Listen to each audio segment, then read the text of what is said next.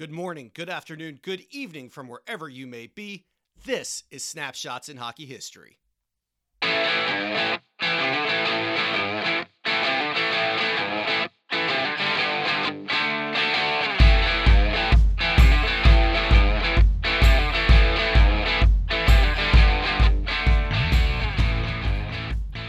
Welcome, welcome, welcome, and thank you for joining us for the first episode of Snapshots in Hockey History as we go back and relive the hockey highlight reel. My name is Brett Small, and it's great to finally record our first episode. This thing's been in the works for a long time. I've been probably working on this thing for about five or six months.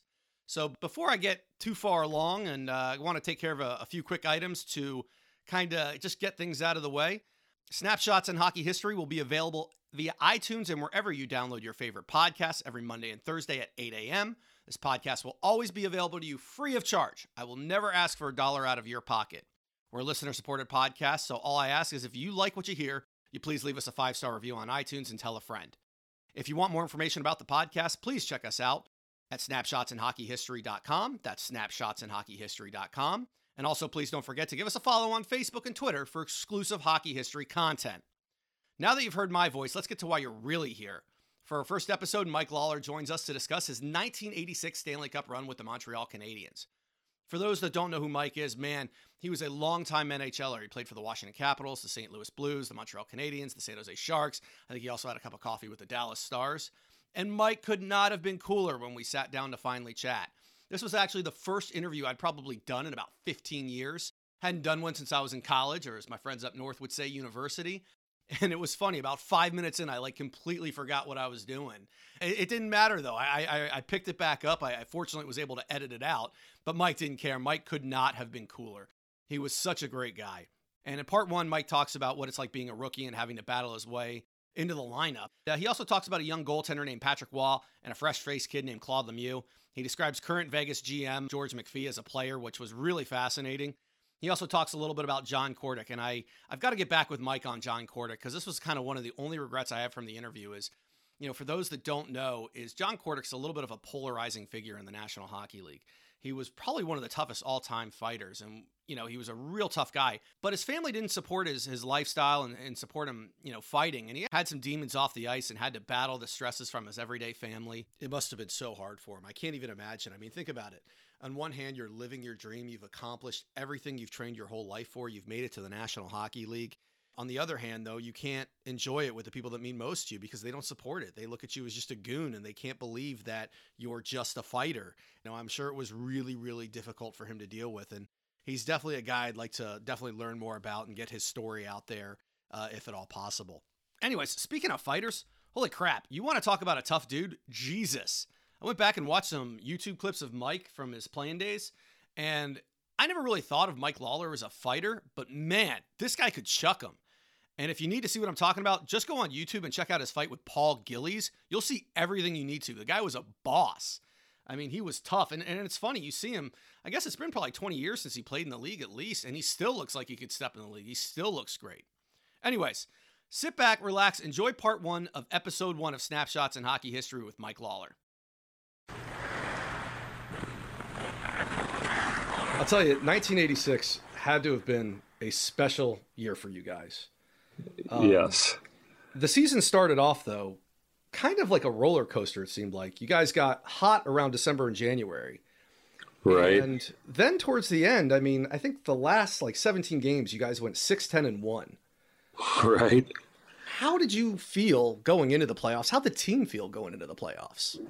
I you know, if you look at that team, we had uh, seven rookies and a rookie head coach. So, and maybe it's kind of part of my upbringing that, you know, I wasn't drafted to the OHL and I wasn't drafted to the NHL. So I never, you know, never kind of concerned myself with things from the past. And I never looked too far ahead, truly kind of staying in the moment because I think that's the only luxury that I I had like I, I never I was never good enough to have the luxury to to look ahead too far. It was sure. like, oh my God, I gotta you know, I gotta practice hard today in hopes that I don't get sent down sent down tomorrow. Or I need to play hard in this game because I want to stay in the lineup for the next game. So you know, I I did a little research. Like I said, I was a little nervous about this interview because, you know, that's thirty something years ago,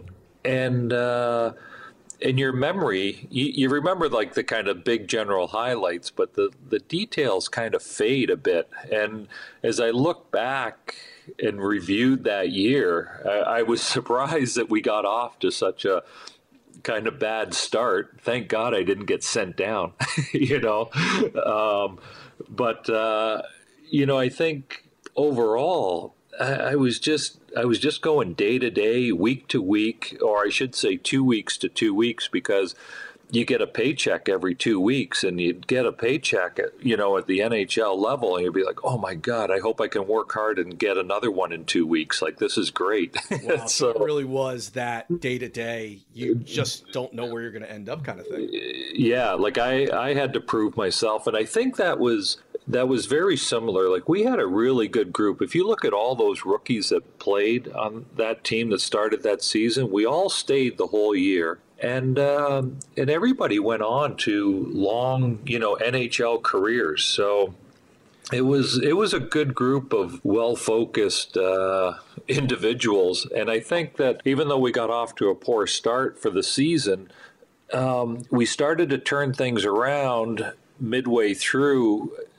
I think it was after Christmas. We went on a, a long road trip out out west to probably Vancouver and California. And it seemed to me that having days off in LA, that we really kind of bonded, totally bonded as a group. Everybody was you know they were more than welcoming and the great teammates you know when i talk about the veterans like right off the bat but um, I think that trip out to California midway, you know, about halfway through the season was really um, a great bonding experience that the veterans kind of looked at this group of young kids, and I don't want to speak for the veterans, you'd have to ask one of them, but uh, that they respected us and were like, oh, these kids work hard and you know they're they deserve to be here kind of thing. So um, you know then then i think we picked it up again only to sort of falter just before the playoffs but uh, i never had that luxury. Game one is uh, april 9th in montreal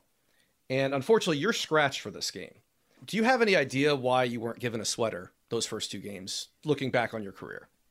Um, I wonder why they gave me a sweater in the first place. but uh, um, no, we had a good uh, good group, and I think it kind of came down to uh, Gaston Gingras and myself, maybe Peter Svoboda. In in game one, the Montreal Forum ice surface was a little bit bigger than the the, the Boston Garden, mm-hmm. and we were a little bit more, you know, skating, passing, free, you know, there's just more room out there. And um, I wasn't the most offensive player. I was more of a defensive guy. And game one, it was like, hey, let's let's open it up and go with some speed and skill. And that's why I wasn't uh, in the lineup right off the bat. I don't remember being disappointed at all or anything because I, I only played 62, 63 games during the regular season. I was kind of always in and out of the lineup and just happy to be there. And, uh, you know, just trying to do my best. And game one, we won. Right. So you, why change the lineup for game two? Makes that sense. wasn't a problem. And uh, we won that game. And then we went to Boston, and uh, Jean Perron told me I was playing. And oh my God, I don't think I slept at all that night. I was like, I didn't say this, but I'm sure I was thinking, like, why?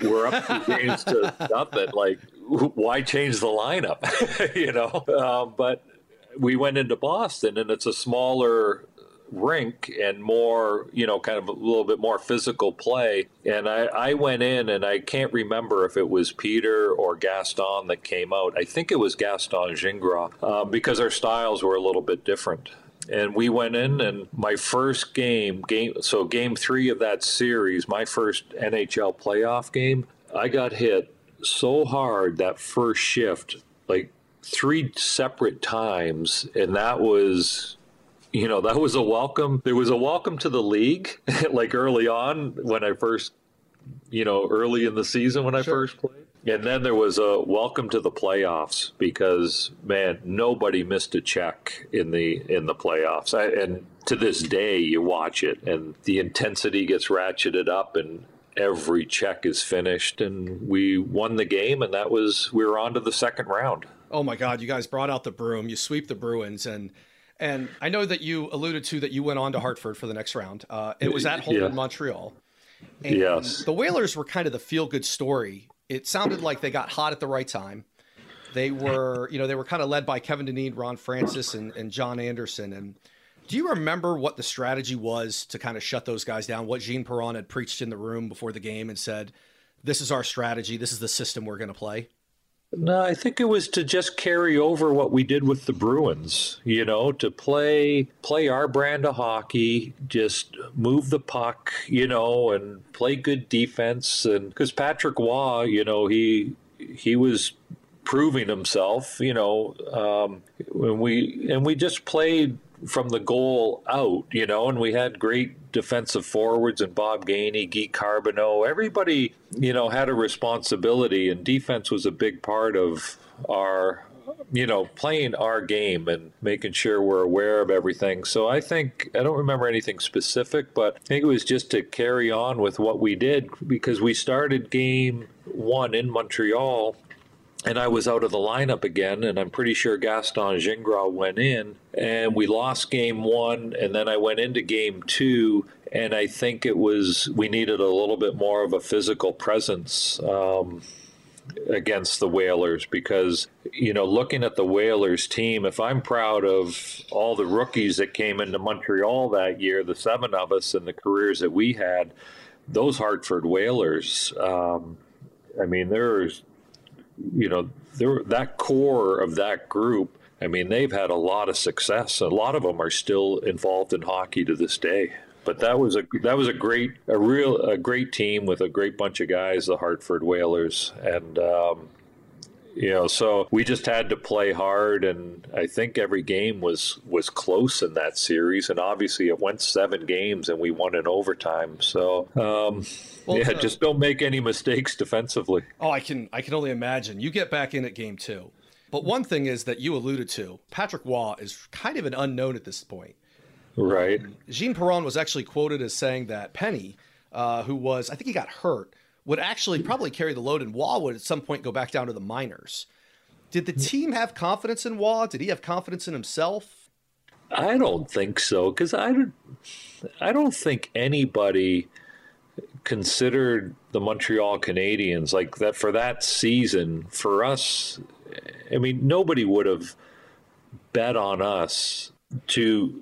You know, they were probably just happy we made the playoffs, and then it's like I'm sure the mentality was well Patrick Roy, he's you know Doug Soetaert's a veteran and Steve Penney had his run and experience but he was hurt. And then uh, you know let's give it to Patrick Roy, let's give him some experience because you know next year and the years after he's going to need that. Right, well, right, right no. Um, so I don't think yeah, I don't think we we definitely we weren't looking ahead. It was like one game at a time with Boston, and then the same thing. I think we had confidence against Hartford. You know, I don't think. Oh my God, we're playing the Hartford Whalers. We, you know, we weren't intimidated by them. We knew we could battle with them and beat them, and you know, like anything, just we could we can do that if we work hard and you know, which which we Good. stayed focused and we worked hard and we beat them. But I mean, if we have Patrick Roy net and he was, you know, every game he was that much better or steady, and then Hartford had Mike Liut in net, right, and. again kind of cheating and looking back at some of the highlights this the last few days getting ready for today forget mike liut i knew he was good then but to watch some of the things he he, he was a tremendous goalie. Mike was so important to that team. I'm curious your thoughts. Do you think he was a Hall of Fame caliber goalie? I don't know. I, I really liked Mike Liut. I respected him in that series because we played game seven in Montreal, and um, I might have it a little bit wrong, but I want to say we were up three three to two in game seven, and then Babych scored to tie the game. So he either made it three three or he made it. Um, I think that was the one one. It was a tie, and then uh, it ended up being two one. Babych tied the game up. Yep. Late in the game, and I was. We had a lot of good scoring opportunities on Mike Liut before that, and we didn't score. And I, I was sitting on the bench and I saw that puck. I had a direct line to watch Babych's shot go in the net. And my first thought was like, how are we going to get a puck past Mike Liut? That's that's how good he was playing in game seven. And then um, you know, not long into overtime, Claude Lemieux scored, and that was, you know, the end of it. But just relieved to see that puck go in. That's another rookie I think that we have to talk about when we talk about this series. yeah. Claude Lemieux. I, I read an article, Serge Savard, who longtime Canadian player, was right. GM, basically said that Claude got sent back to junior because he wasn't involved in the play enough, which thinking back all these years later after seeing him play for however long he played is crazy. What were your initial impressions of Claude Lemieux? I mean, young guy coming up that I don't want to say was spoiled, but a lot of people said didn't have the work ethic. Yeah, I think maybe Claude and and Claude. I haven't seen Claude in a few years, but I consider him a dear friend, and uh, hopefully our paths will cross sooner than later again. I remember showing up for rookie training camp, and we were staying at the Manoir LeMoyne, a, a block away from the old forum, and seeing this kid like in the elevator and he had these shorts on. He was just muscles, friggin' just wow. so muscular. It, it, I was like, who is that guy? and it was like, it was Claude Lemieux. I'll never forget the size of his legs. And as a, um, so I think Claude, Claude worked hard. If there was anything, he might have been a little bit cocky or arrogant. You know, um, he he definitely knew what he wanted. He was just probably too young to kind of put it, put it all together. And you know, it's one thing about the Montreal Canadiens. They they don't give anybody anything. You have to earn it and deserve it. And um, probably the best thing, you know, that Serge Savard sent Claude back to to junior, and then I think I think they might have sent him to the American Hockey League too. Yep. yep. Played, um, uh, yeah, played quite a bit in Sherbrooke that year. Yeah, and Claude Claude was was pissed about that you know, I got all the respect for Serge Savard and Andre Boudrias and Jacques Lemaire, all those people that were involved um, with the coaching staff and the off front office staff. That um, you know, they they they know what they knew what they were doing. When Claude came back, he he he had such a great uh, playoffs and a great career after that. Oh, I mean, really four did. Stanley Cups and yeah. I don't know two Conn or whatever he ended up with. It's it's remarkable. Oh, he was in, he was incredible. And spoiler alert uh, for people listening, he went on to score ten goals over the playoffs after playing like five regular season games in the NHL only, and they were half of them were like overtime goals. It was awesome. right. I mean, it was incredible. So one thing I want to kind of go back on a little bit is you've had your first playoff goal. Uh, it looks like it's in game. I believe it was in game five. Do you recall your first goal in the uh, in the playoffs? No, I don't. you know what? We will make it sound like it was amazing. It was a breakaway, and you scored and never looked back. So we'll leave it at that. There's an article on you though in the Montreal Gazette where it says the Canadians are lucky to have Mike Lalor. And Rick Green is quoted as saying, He's helped us a lot. He's strong. He can push guys off the puck, and he's heady with the puck, and he's always trying to improve. Pretty good endorsement from a legendary defenseman. Did you play a lot with Rick Green? Yes, uh, I'm not sure when it kind of when we kind of became defense partners, but I think we really complemented each other. And then um, you know, as the so I, I got to assume we were playing together, you know, through the end of the season, and we played together uh, all the time in the playoffs. So we we complemented each other. We were just a good defensive defensive pairing, and you know that's defense is so important in the playoffs and not getting scored on. Uh, you know, we found our niche and our role, and we got a lot of ice time, uh, you know, throughout the playoffs for, for that. And that was one thing that the press continually heralded was how well you guys played defensively. And meanwhile, Patrick Roy backing you guys up, he's only getting better. Game seven happens. Everybody talks about having guys in the locker room that have been there before and that can kind of lead the way. I know you had Bob Gainey and Larry Robinson. They were kind of from the old school, and this was kind of a transition period with the Canadians. How important were those guys during this run? I think they kept everything calm and and and steady. There was a, a quiet, certainly a quiet quiet confidence you know, with Bob Gainey, he, he's a serious individual and um, he wasn't a rah rah guy, but when he spoke, people listened. And, and I, I think we just had a nice mix of, you know, those veterans that kept everything calm, but we had the youthful enthusiasm of all the young guys, you know, that because I think as much as the veterans kind of keep keep the younger guys, you know, from getting too too excited and crazy. Um, I think the youthful enthusiasm sparks something in the veterans too to keep them engaged and and moving too. You know, you don't want to get too humdrum and been here, done that sort of thing. Well, it worked out. Before I get to New York, I, I want to ask: Do you think that Hartford Whalers series was the hardest of the four series that you would play in? Uh, looking back, yeah, definitely, because it, it, went seven games, and I, I believe every game was close. Um, yeah, but you know, it's funny. Like once you once you win, you don't really think it was that hard. You know what I mean? oh, yeah, we beat them. Like that wasn't that hard, but. Uh, if you look back, and I'm sure if I watched every game again, I'd be like, wow, that was a lot harder than I. I just remember winning and, and the the joy of being in the locker room and celebrating and and all that. And that's you it. quickly kind of dismiss the the bumps, the bruises, all any bad things, you know. You guys go into uh, into New York City. You're going to play at Madison Square Garden. You guys pretty much dominate this series.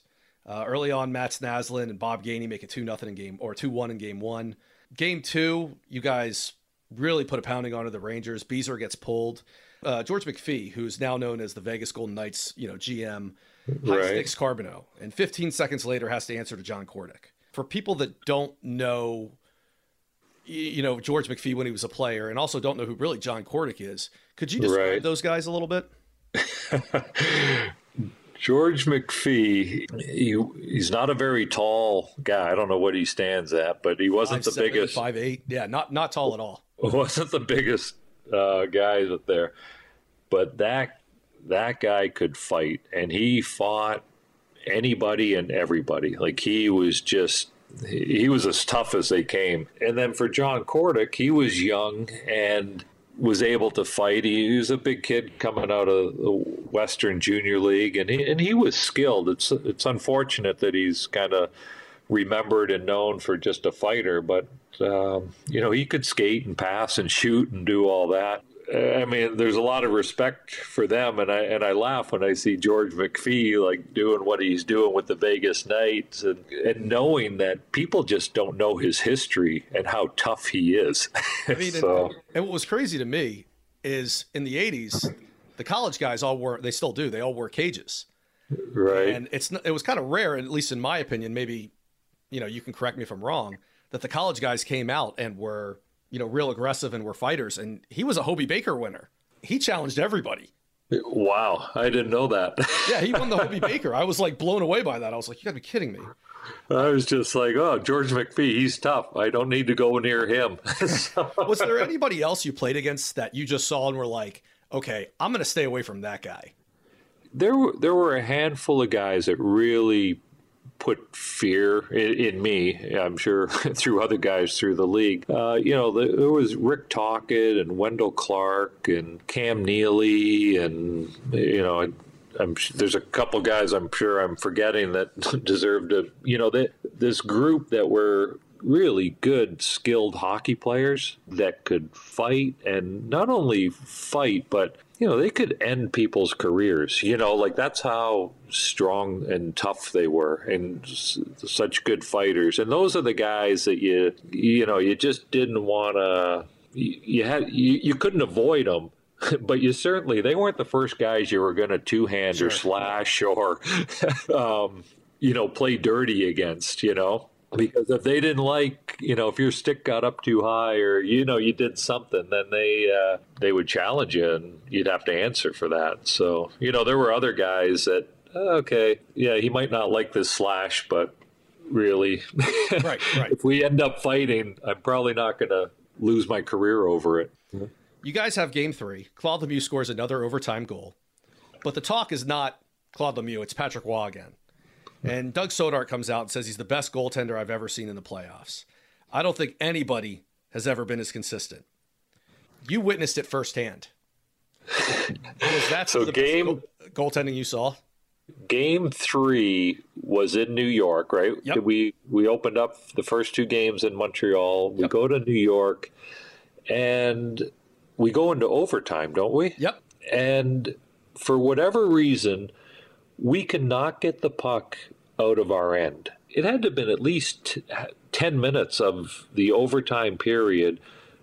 I don't know. The only times we got the puck out of our end were to ice it or, you know, whatever. It just felt like it, they we just couldn't get out out over our blue line, and they kept hammering at the net, and you know, the the whistle would go and we'd do a line change and you know coming out uh, i remember playing a fair bit you know that game and coming out in overtime and getting ready for the face off either to the left or the right of patrick Roy and you'd come out and you'd kind of tap him on the pads and you look through his mask and patrick was a slight kid at that age you know Oh, he looked uh, so young. He looked like he was was 12. like his his eyes were sunken in and his there was like nothing there. It was um you know you're wondering how how's this kid standing up? He's making save after save and you know for like 10 minutes the the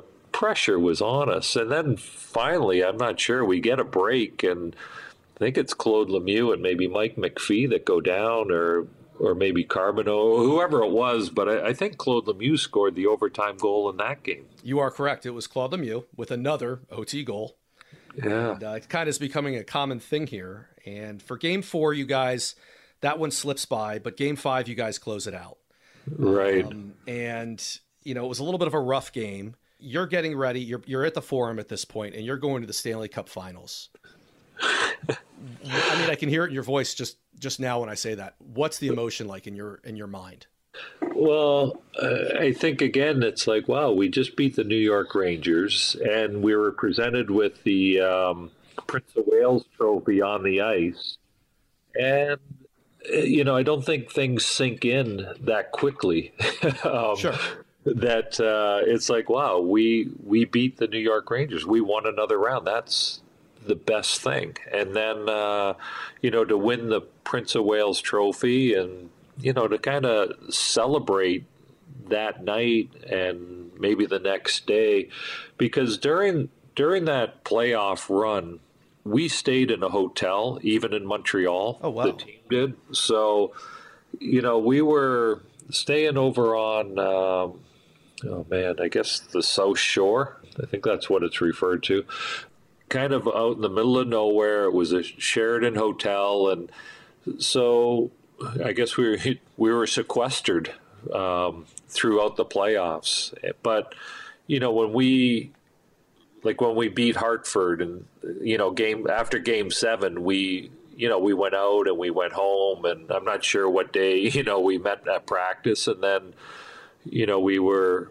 we'd be back at the hotel. So that was kind of the routine, and so after the the New York series, you know, to just go out and and to be free, for lack of a better word, you know, um, and then you show up to practice the next day or whenever we did practice. Um, now you're starting to focus. Like, wow, we are going to the Stanley Cup playoffs. But I want to say that the St. Louis Blues and the Calgary Flames, that series um, wasn't over yet Correct. and I think they went seven games. So we probably had a couple games that, as much as we were excited and knew we were going to the Stanley Cup playoffs, we didn't know who we were playing. So it's a little bit harder to to truly focus until you know who your opponent is. So, according to the newspapers, uh, Game Seven with Calgary and St. Louis, you and Chris Chelios hung out and watched the game together.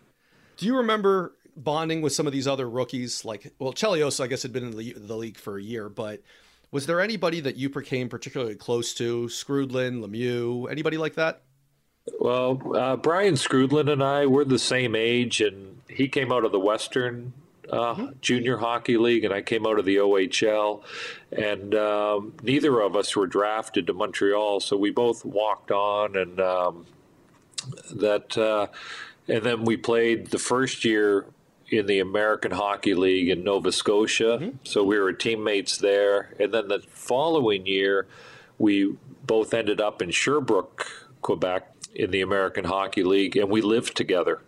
So then, you know, he was number, I was number 38, he was number 39, and you know that to start that 85 86 season it was the last day of training camp training camp officially ended and that's when you know i went into the coach's office and jean perron told me congratulations you made the team and then either Brian went in just before me or just after me, and so we were ecstatic that we had both made the team and then stayed with the team all year. Brian, by far, is you know my closest friend, uh, ho- you know from hockey, and still is today, just because we've been through so much. Oh, sure. And, and uh, but Brian got married that summer before we went to Montreal, and so we still hung out a lot, and we were best friends. And but I lived uh, across the street from Bob Gainey, so Bob Gainey was really a great mentor for me, and I got really close to him and his family, and uh, you know that was, you know that for me to be, I think Bob's 10 years older than me, so I would have been 22, 23 at the time. And here's this, you know, 10 plus year veteran of the Montreal, captain of the Montreal Canadiens. You know, it was just nice to have him as a friend. And, you know, we, we lived it was a 20 minute walk to the forum from where we lived in Westmount. And uh, so we, you know, a lot of days, like we walked to the rink and back and stuff. It was, it was good. So yeah, I'd say Bob was, you know, just a great, great mentor for me. And then and everybody. I mean, you you can't win a championship without great friendships and chemistry and you know caring for one another. And that, you know, that developed. Um, you know, throughout the season, and with each round of the playoffs, it, it just became stronger. So that's interview part one of the Mike Lalor 1986 Stanley Cup Finals run. And what a great interview. I, I, really, it was interesting talking to him about the Hartford Whalers. And I know he didn't really go much in depth with it uh, during the actual interview itself. But I mean, gosh, he wasn't kidding. That Whalers team, just off the top of my head, had Ron Francis, current GM of the Carolina Hurricanes, had Ray Ferraro, current National Hockey League uh, NHL Network analyst, Joel Quenneville, current coach of the Chicago Blackhawks it really consisted of a lot of people that are still involved in hockey to this day. Anyways, hope you enjoyed the first episode of Snapshots in Hockey History. Please go ahead and download part two for the rest of the interview. We talk about winning the Stanley Cup. Mike tells us about why you don't mess with Chris Nilan and also what the Montreal Canadiens did to celebrate. Thanks for tuning in. If you enjoyed it, please don't forget to follow us on Facebook at Snapshots in Hockey History, on Twitter at Snapshots In. Check out our website, snapshotsinhockeyhistory.com. And please, please, please, please, please leave us a five star review on iTunes or wherever you download your favorite podcasts. That way we can continue to grow Snapshots in Hockey History. So that's it. I'm out. Have a great rest of the day. We'll talk to you next time.